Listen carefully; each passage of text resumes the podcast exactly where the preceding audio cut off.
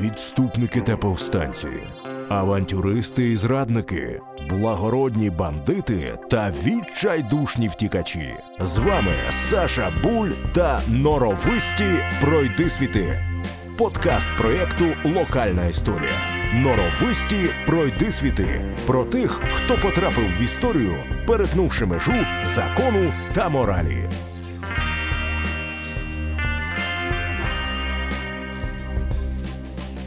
Легендарного австралійського розбійника або ж бушрейнджера Неда Келлі свого часу визнали національним героєм країни. Його порівнюють із Робіном Гудом, чиє ім'я, в свою чергу, стало ледь не загальною назвою для розбійників, які грабують багатих на користь бідних. Нед та його банда убивали поліцейських, про що він сам же зізнався на допиті.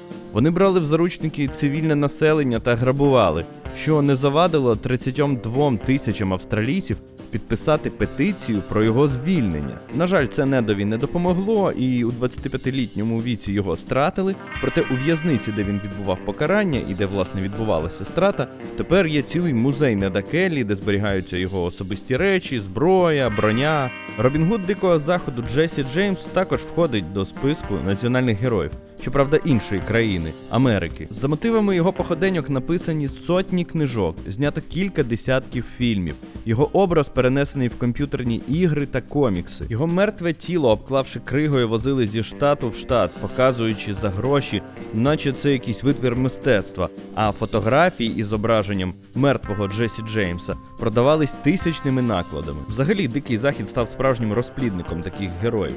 Біллі Зе Кід, Санденс Кід, Бутч Кессіді, Джон Веслі Гардінг, про якого сам Боб Ділан згодом співав, що він був другом бідних людей та ніколи не скривдив жодної чесної людини. Такий був час, скажете ви, але ж із смертю дикого заходу прийшло нове покоління грабіжників героїв.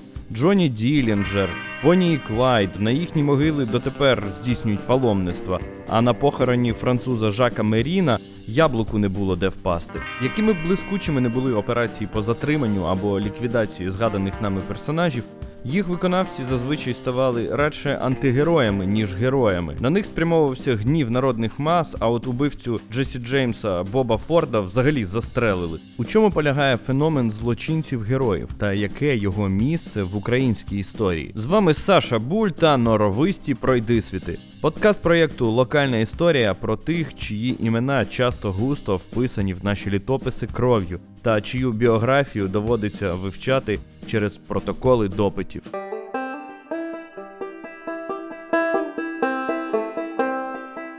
Норовисті пройдисвіти. Якщо ви уважно слухали минулий випуск подкасту про повстання мухи, то у вас не має бути запитань, про що ж ми говоритимемо у цьому, адже я попереджав. Справа в тім, що частина істориків пов'язують буремні події, що точились на Буковині, Прикарпатті, Галичині та Поділлі у кінці 15 століття із зародженням руху опришків, про яких сьогодні піде мова. І вже традиційно давайте спочатку запитаємо, що відомо пересічним українцям про опришківство.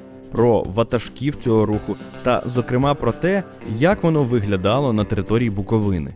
Так, якщо з голови, те, що перше спадає на думку, то це е, опришківський рух, це повстанський селянський рух десь на теренах Західної України, певно, що десь на Львівщині і в Карпатах. От е, в яких це було, якому це було століття, та хз, певно, 16 якесь 17 я не пам'ятаю. Ну і перше, що спадає теж на думку, це Олекса Довбуш, один з ватажків того руху. Це, власне, от все, що я пам'ятаю, і що можу сказати. Хто такі опришки? Поняття не маю. Гриби, походу. А оце вже дуже цікава версія. Из того, что мне известно, это были такие милитаристические военизированные образования, отряды, Э, В Галиции, которые появились э, в 15 веке. Э, по сути, вели партизанскую деятельность, осуществляли набеги с гор на тех, кто, тех, кто притеснял население этих регионов. То есть, по сути, они, по-моему, боролись больше с каким-то крепостным феодальным устройством жизни на тот момент. И из удивительного просуществовали достаточно долго, и, по-моему, 400-500 лет, и последние отряды опришков были еще при Первой мировой войне. И делать им было что постоянно. То есть для меня это такие странные крусадеры, которые вели свой вечный бой за освобождение Буковины, Галицы и Прикарпаття, и Закарпаття. борці за незалежність. Тож бандити чи борці за незалежність, заступники пригноблених мас чи звичайнісінькі грабіжники.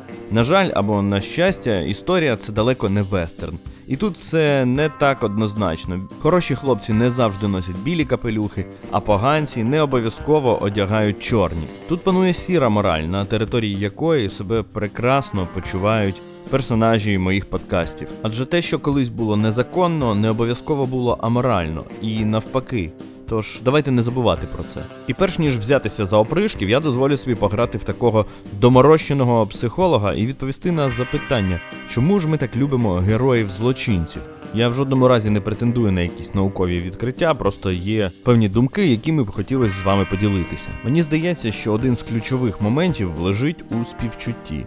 Ми співчуваємо таким персонажам.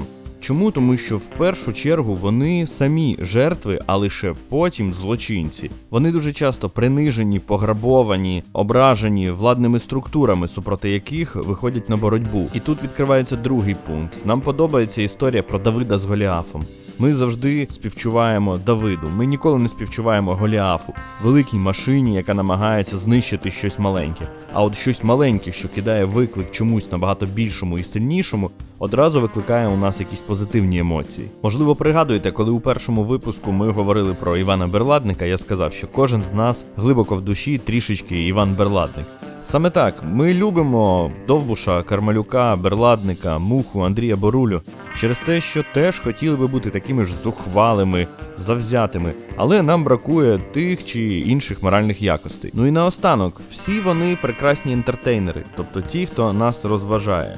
Вони свого часу розважали сучасників, які спостерігали за їхніми походеньками, складали легенди, переказували інформацію. Після своєї смерті вони продовжують розважати нас, яким цікаво читати про них або ж дивитись фільми, зняті за мотивами їхнього життя. Ми, люди, любимо тих, з ким не сумно. А хіба може бути сумно з умовним Олексою Довбушем? Ну самі подумайте. Не дивлячись на те, що він ватагував в опришках всього 7 років, довкола його особи складена така кількість міфів та легенд, що йому позаздрить будь-який марвелівський персонаж, починаючи від якогось мало не ритуального народження. Через дорослішання, сутички з нечистою силою, демонами, чортами, і аж до самої смерті, коли його було вбито спеціальною кулею, що була вилита з монети, на якій була кров єдиної невинної людини, на яку колись напав довбуш, і так далі. і так далі. Лише про пов'язаний з ним фольклор та міфологію можна записати цілий сезон подкастів. Тому ми сьогодні зосередимось дещо на іншому. Давайте одразу все структуруємо. Ми говоритимемо про присутність опришків на Буковині, адже цей сезон присвячений Буковині. Звісно, я розповім вам базову інформацію і про Олексу Довбуша, і про рух загалом. Але якщо вам просто здасться, що десь щось ми упускаємо, то це я роблю свідомо. Ми ще не раз повертатимемось до цієї теми, коли будемо готувати сезони про інші регіони: Прикарпаття, Закарпаття, Галичину та Поділля. Зрештою, не тільки ж Олекса Довбуш опришкував. Рух існував протягом практично чотирьох століть. Він мав реально десятки різних ватажків, охопив практично всю західну Україну, і тому є дуже багато звитяг та звитяжців, про яких би хотілося розповісти. Перші згадки про цих народних месників з'являються вже на початку 16 століття. Тобто буквально за якихось кілька років після повстання під проводом Мухи та Андрія Борулі. Мотиви їхніх дій все ті ж, тобто це протистояння такому феодально-кріпосницькому ладу, який намагаються нав'язати нам поляки. Згодом їх змінюють також угорці, австрійці і так далі. Фактично, це не просто протест селян, яких намагаються запрягти у ярмо. Це протистояння цілих епох, тобто старого часу і нового часу. В умовах глобалізації та нових економічних відносин ти не можеш бути просто ремісником або селянином.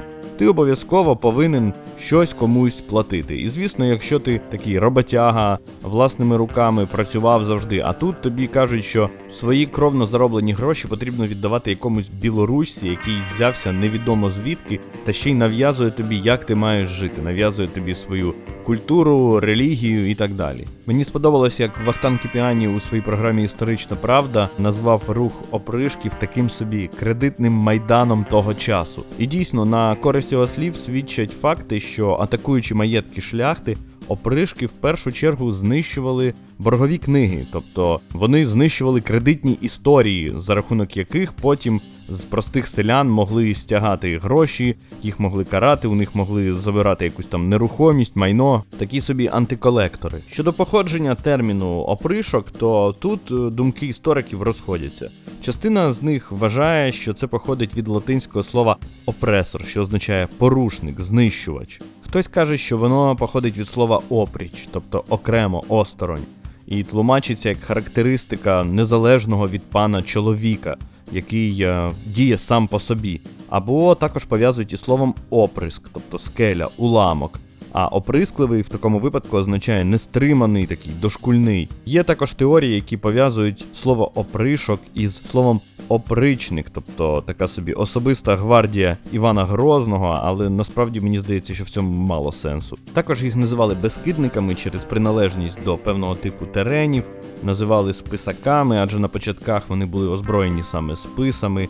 Їх іменували чорними хлопцями через те, що вони виварювали свій одяг в олії та вимащували його золою, аби почорнити і бути менш помітними вночі. А перших подільських опришків згадують як левенців. В незалежності від неймінгу суті питання це не змінює. Це були такі собі диверсійні підрозділи, малочисельні, але добре підготовлені групи, які прекрасно орієнтувались на місцевості, були такими собі партизанами, нападали з засідок, швидко атакували, робили те, що було їм потрібно, спалювали, грабували, визволяли, якщо вийшлось про якихось побратимів, і відступали назад у гори, у ліси. Діяли опришки в основному з ранньої весни до пізньої осені. Чому? Тому що взимку важче вижити в горах, плюс легше вистежити по слідам на снігу. Під час так званих міжсезонок вони пересиджували десь у сховках або наймались на роботи до тих чи інших людей. Часом мігрували до інших країн. Карпати були таким регіоном пограниччя, і інколи їм було вигідно втікти до Румунії, де би їх не знайшла, наприклад, польська влада, або навпаки. На користь опришків свідчить те, що у них була повальна підтримка населення. Місцеві забезпечували їх їжею та порохом, дозволяли їм укриватися у власних помешканнях, не дивлячись на те, що це загрожувало їхній власній свободі, а часом і життю. Побутує також думка, що для молодих хлопців з Прикарпаття, Буковини, Галичини та Закарпаття побувати в опришках було таким собі обрядом ініціації, наче не знаю, відслужити в армії. Побувавши в опришках кілька років, ти ставав уже сформованим чоловіком. Приєднувались до загонів і уродженці інших регіонів України. Селяни, які тікали від гноблення панів або за ким полювали силові структури, вони йшли в гори, що були своєрідною природньою фортецею для карпатських месників. Можливо, і вам доводилось чути про так звані скелі Довбуша, а можливо, доводилось навіть і бувати. Їх в Карпатах є ціла низка.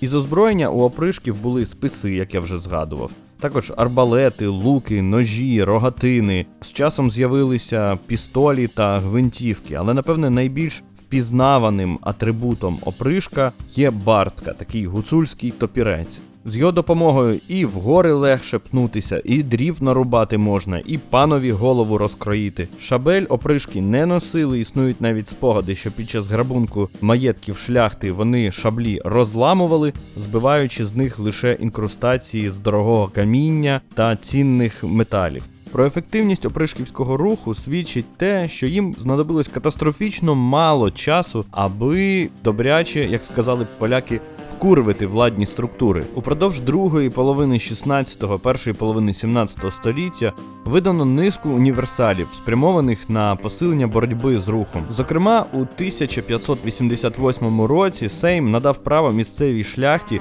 спільно з старостами самовільно карати спійманих опришків. На придушення руху спрямовувалися ухвали 1598 року, 1600 року. Подібні міри приймалися аж до приходу Австро-Угорщини на ці території, враховуючи симпатії місцевого населення, що були на стороні опришків, та відсутність знань про терени. Каральні загони були практично безсилі проти карпатських партизанів. Тож супостату завжди доводилось вигадувати нові методи боротьби із опришківством. Наприклад, вони намагались підкупляти місцеве населення, аби те здавало їм е, повстанців. Вони погрожували розправами, влаштовували каральні операції над цивільними, аби ті видали місце знаходження опришків. В їхні підрозділи намагалися просочитися так звані кроти. Затриманих повстанців жорстоко тортурували та допитували, аби дізнатися інформацію про побратимів. Та напевне найуспішнішим методом боротьби з опришківством був спосіб, коли проти них діяли їхньою ж силою. Так звані гірські стрільці, загони, які набиралися з колишніх опришків, переманених, перекуплених або тих, кого затримали, і для них це був єдиний спосіб врятувати своє життя. Вони ж полювали на собі подібних. На жаль, ніщо не вічне, і навіть такому славетному руху прийшов кінець. Прийнято вважати, що останнього ватажка опришків на прізвисько Бурдюк стратили у 1878 році в Коломиї. Хоча також існують прихильники теорії, що останнім опришком можна вважати Миколу Шугая, закарпатського героя-розбійника, який помер аж у 1921 році. Так а що ж про Довбуша, запитаєте ви, яке його місце в цій історії і чому саме він став найславетнішим гірським розбишакою? Існує теорія, що насправді частина звитяг, які приписують Олексі Довбушу, справа рук інших бунтарів. Просто він був такою кримінальною селебою, і тому найчастіше відповідно був на слуху у простого люду. Взагалі досліджувати це питання досить складно, так як опришки по собі якихось записів не залишали. І вивчати їхній рух, вивчати цей феномен доводиться з двох абсолютно полярних джерел. Одне це народні перекази різні, так, тобто якийсь фольклор, який дуже часто абсолютно відірваний від правди, і це прям взагалі якісь фантастичні історії. З іншої сторони, це протоколи допитів, тобто, коли вже поліцейські жандарми допитували схоплених опришків, але там вони представлені виключно як кримінальний елемент. Зокрема, український історик Юліан Целевич, який вивчав так звані чорні книги, тобто протоколи допитів затриманих опришків, протоколи ведення їхніх справ, зазначав, що у так звані подовбушівські часи мораль повстанців вона можна сказати видозмінилася. Цитую. Мусимо зазначити, що в розвою того історичного об'яву після року 1715-го наступив виразний упадок. Баюрак тут очевидно йдеться про побратима Довбуша, який очолив підрозділ після його смерті. Баюрак і його товариші, тим більше їх наслідники, це вже не месники кривд народу. Це вже не ті блеском романтизму озарені неустрашені лицарі і борці, що крісом і топірцем піднесли протест проти вподоптання прав цілих верст народу. Але прості відчайдухи розбишаки, у котрих нічим було за кілька тинфів позбавити життя хоч би і кількоро людей. Звісно, можливо, що пан Юліан драматизує, але також можливо і те, що ідеєю про боротьбу за пригноблені маси могли прикривати суто бандитські дії. Думаю, що наприкінці 18 століття точно знайшлись ті, хто казав, при Довбуші такої фігні не було. Сам же Олекса Довбуш народився у 1700 році. Його ще називали Довбущук або Добощук. Поговорюють, що опришкувати він почав у 16. Спочатку займався цим разом з братом, який у 1739 році відійшов на західне Прикарпаття, де заснував свій загін. Найактивнішими роками діяльності Олекси Довбуша вважають роки з 1738-го, коли з'являється перша письмова згадка про нього, і до 1745-го, коли його було убито. За цей час проти нього змушений був виступити на чолі армії з 2,5 тисяч солдатів сам коронний гетьман Юзеф Потоцький. У пошуках загонів Довбуша кілька років Карпатами нишпорив загін полковника Пшелуського, який налічував 150 шляхтичів.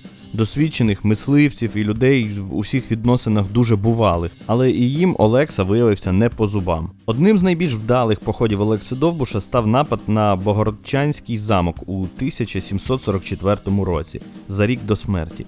Він безліч разів захоплював укріплені садиби дрібних шляхтичів, але справжній кам'яний замок взяв тоді вперше. Місцеві шляхтичі тоді реально наклали в штани. Вони були впевнені, що такі справжні фортеці опришки брати не посміють, але вони жорстоко помилялися.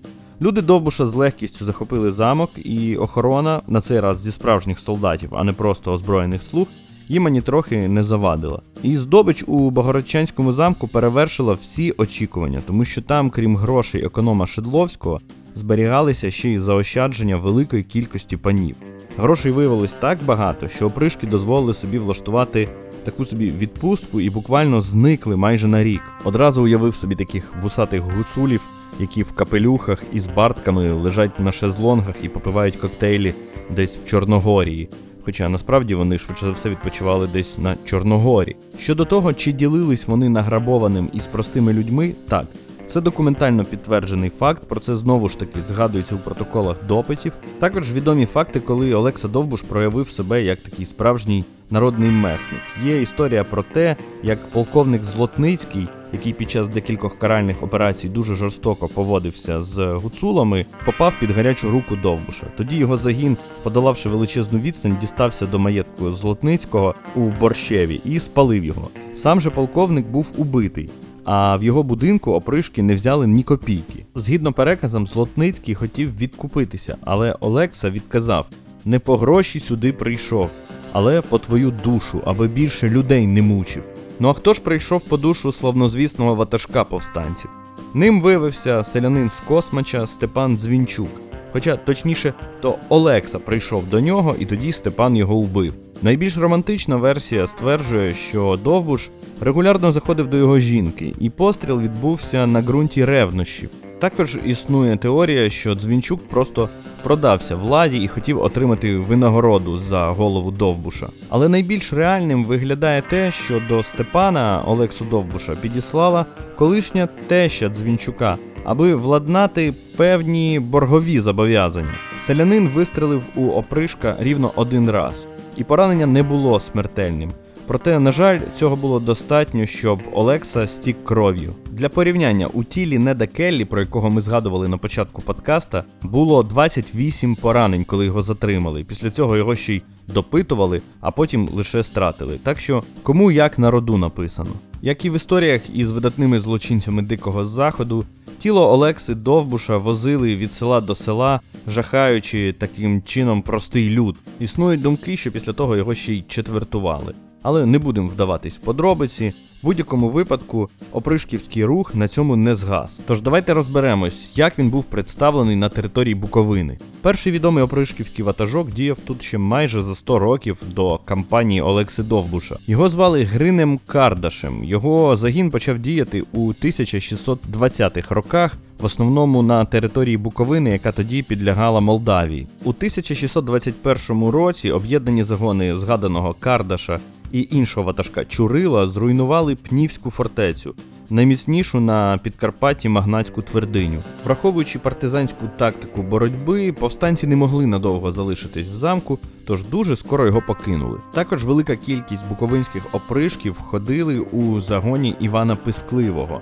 який діяв на початку 18 століття. Найчастіше вони атакували у гірських районах Коломийського повіту. Активно діяв на Буковині і вже згаданий нами Василь Баюрак, який продовжив боротьбу після смерті Олекси Довбуша. Із 1744 по 1754 рік він робить табір у селі Довгопілля, з якого робить вилазки на Прикарпаття та Буковину. До лав його загону активно долучаються погноблені українські та молдавські селяни. Після кількох рейдів, де було ліквідовано частину побратимів Баюрака, він перебирається на покуття, покинувши Буковину. Йому вдавалося кілька разів практично вириватися з лап карателів, аж доки у 1754 році польська шляхта підступно не схопила його в селі Ясинові. Протягом 20-24 квітня 1754 року у Станіславівській кріпості відбувався судовий процес над цим ватажком. Його піддавали тортурам, а потім засудили до жорстокої смерті.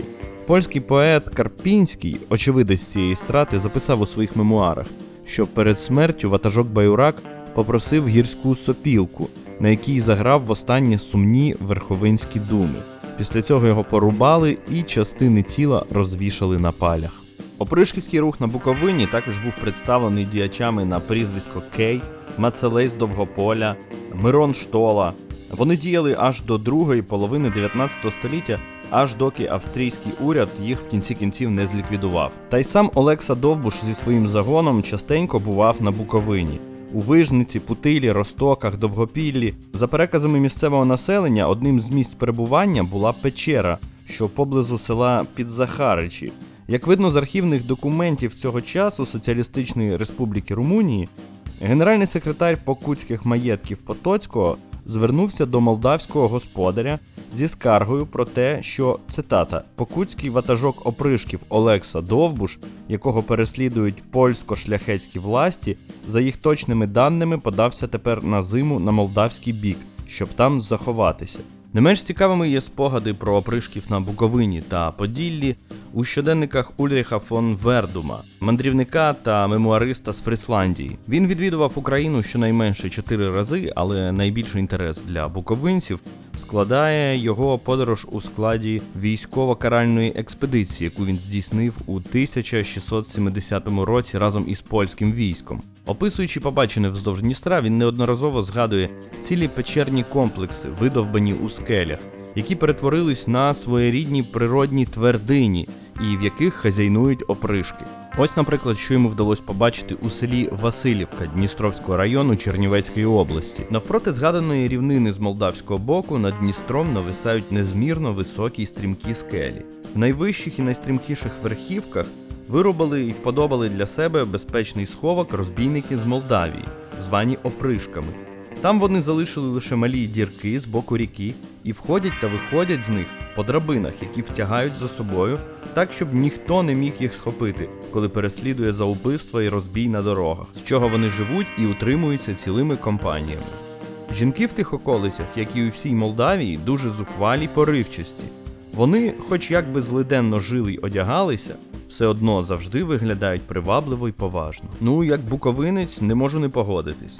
До слова, свідчення Ульріха фон Вердума були на 100% підтверджені археологічними дослідженнями Охоронної археологічної служби України в 2017-2020 роках. Справа в тому, що ці печери опинилися в районі гідроелектростанції в Новодністровську і їм загрожувало знищення. На щастя, історики вчасно взяли справу під свій контроль, і там було знайдено фрагменти білоглиняних горщиків з розписом рудою глиною, свинцеві кулі, фрагменти прикрас, ножів та срібні і мідні монети 17 століття. Було багато дукачів, монет з дірочками, що наводить на думки, що опришки їх просто зривали з шиї пограбованих жертв. Що спільного між Дністровським каньйоном та Карпатами? Правильно, це укріплення, природні укріплення, в яких легко тримати оборону, якщо на вас наступає переважаюче кількісно військо. Тож не дивно, що саме ці землі облюбували народні месники, чия історія є настільки цікавою, що, як я і обіцяв, ми до неї ще обов'язково повернемось у наступних сезонах. А тепер давайте пошукаємо паралелі у світовій історії.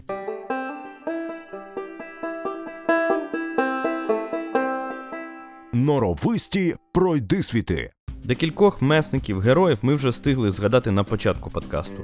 Але це насправді лише крапля в морі, адже подібні довбуші були практично у кожній країні. Тут і болгарський Стефан Караджа, і сербський Велько Петрович, не той який поет, а той який гайдук, Юрай Яношик зі Словаччини, шотландський Роб Рой, швейцарський Вільгельм Тель, і так аж до Робіна Гуда. Паралелей можна проводити безліч. Тому я б зупинився на гайдуках, тому що цей рух вважається найбільш подібним до опришків. Їх навіть інколи утотожнюють, говорячи гайдуки або опришки, опришки або гайдуки. Себто збройні повстанці, які боролись проти національного та класового гноблення, в основному у східній Європі, але також і у окремих регіонах Азії. Від їхніх надокучань страждала Австро-Угорська імперія, Російська імперія, поляки та навіть османи. Часто густо вони промишляли також і грабунком, тому були такими собі повстанцями-бандитами. Але як не крути, гайдуцький рух був однією з найстарших та найтриваліших форм військового спротиву гнобителям і окупантам. Ще один цікавий факт пов'язаний із походженням слова гайдук. Є версія, що воно походить від угорського хайто, яке первинно позначало погоничів худоби. З 16 століття угорське хайду або хайдук у множині почали використовувати для найменування нерегулярних загонів спочатку угорських вояків, а потім і слов'янських селян, що вели партизанську війну з османами і габсбургами. Тож тепер аналогії із диким заходом ще більш влучні. Адже по факту це були ковбої, погоничі худоби. Якщо ж у вас є якісь свої улюблені благородні головорізи, то залишайте їхні імена у відгуках до подкасту або пишіть напряму мені в соціальних мережах Instagram або Facebook. Також не забувайте поділитись почутим із друзями, знайомими та родичами. Давайте вчити історію захопливо та з гумором.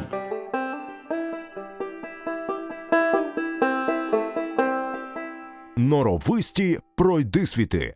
Якщо говорячи про героїв попередніх подкастів, я завжди бідкався, що вони несправедливо забуті, і в українській культурі їм приділили якось ну вкрай мало уваги, то з опришками, а з довбушем, зокрема, ситуація дуже навіть хороша. Чувак хайпанув, так хайпанув. Тут тільки самих печер, каменів та скель назбирається по всій Україні з добрих десяток, а то й більше. Перелічувати твори мистецтва я взагалі не беруся, тому що там десяток романів, поеми, опери, балети поставлені, знято художні фільми, дуже багато документалістики, присвяченої опришківському руху. Існує безліч народних легенд та пісень про Олексу Довбуша та його партизанів. До речі, не лише в Україні, а й у Румунії також. А скільки експедицій було споряджено на пошуки славнозвісного золота Олекси Довбуша? Цілі села перевертали до гори Дригом. До речі, є така шалена версія, яка в принципі може бути правдою що скарби Довбуша знаходяться зараз в Англії. Вірити чи ні, це вже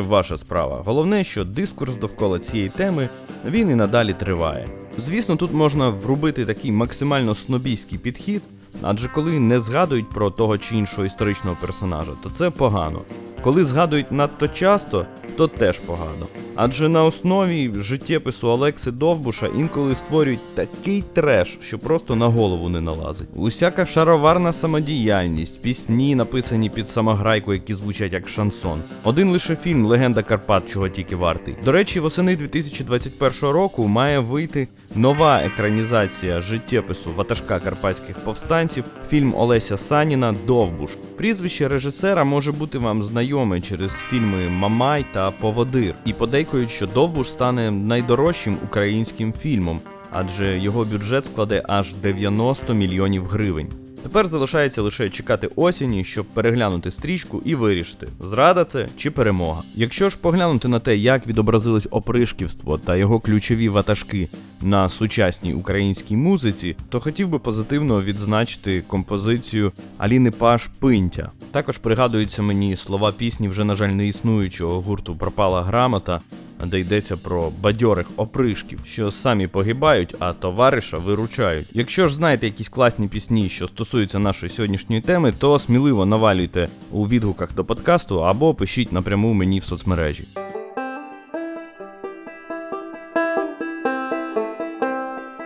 Норовисті пройдисвіти. Ну, 90 мільйонів у мене точно немає. Та й фільми знімати я не вмію. Але хто ж забороняє помріяти? Тому давайте пофантазуємо, як би міг виглядати класний фільм про опришків, а саме про буковинських. Оскільки Олекса Довбуш, він, в принципі, як ми вже вияснили, увагою не обділений. Мені особисто от дуже прям сподобалась історія про печери з Васильівки. Тож давайте візьмемось за її екранізацію. І тут такий неочікуваний поворот. Ми не будемо знімати епічне історичне кіно. Це буде такий собі історичний горор. Щось типу у пагорбів є очі, а це типу у скель є очі. Група купців прямує десь з Чорного моря і в Галичину, наприклад. І по дорозі вони зупиняються перепочити на березі Дністра. Тут і починається найцікавіше. Звісно, першою має померти симпатична блондинка, дружина одного з купців. Потім помирає і сам купець, він був такий гоноровий, дуже багатий. Ну і далі вже суто по класиці. Опришки починають їх одного за одним перебивати. У ролях ватажка печерних головорізів я бачу Вільяма Дефо із його харизматичною посмішкою та цим таким скаженим поглядом. Після тривалого кровопролиття, криків в кінці фільму ніхто з купців не виживає. Зате глядачам було весело. Думаю, Держкіно на такий проект мені б грошей не дало, але я й не прошу. Ну а вас попрошу підписатися на подкаст і обов'язково послухати наступний епізод, в якому ми відійдемо від теми повстанців та месників і звернемось більше до містичної історії Буковини. З вами був Саша Буль та подкаст проєкту Локальна історія Норовисті Пройди світи. Почуємось. Норовисті пройди світи. Подкаст проєкту Локальна історія.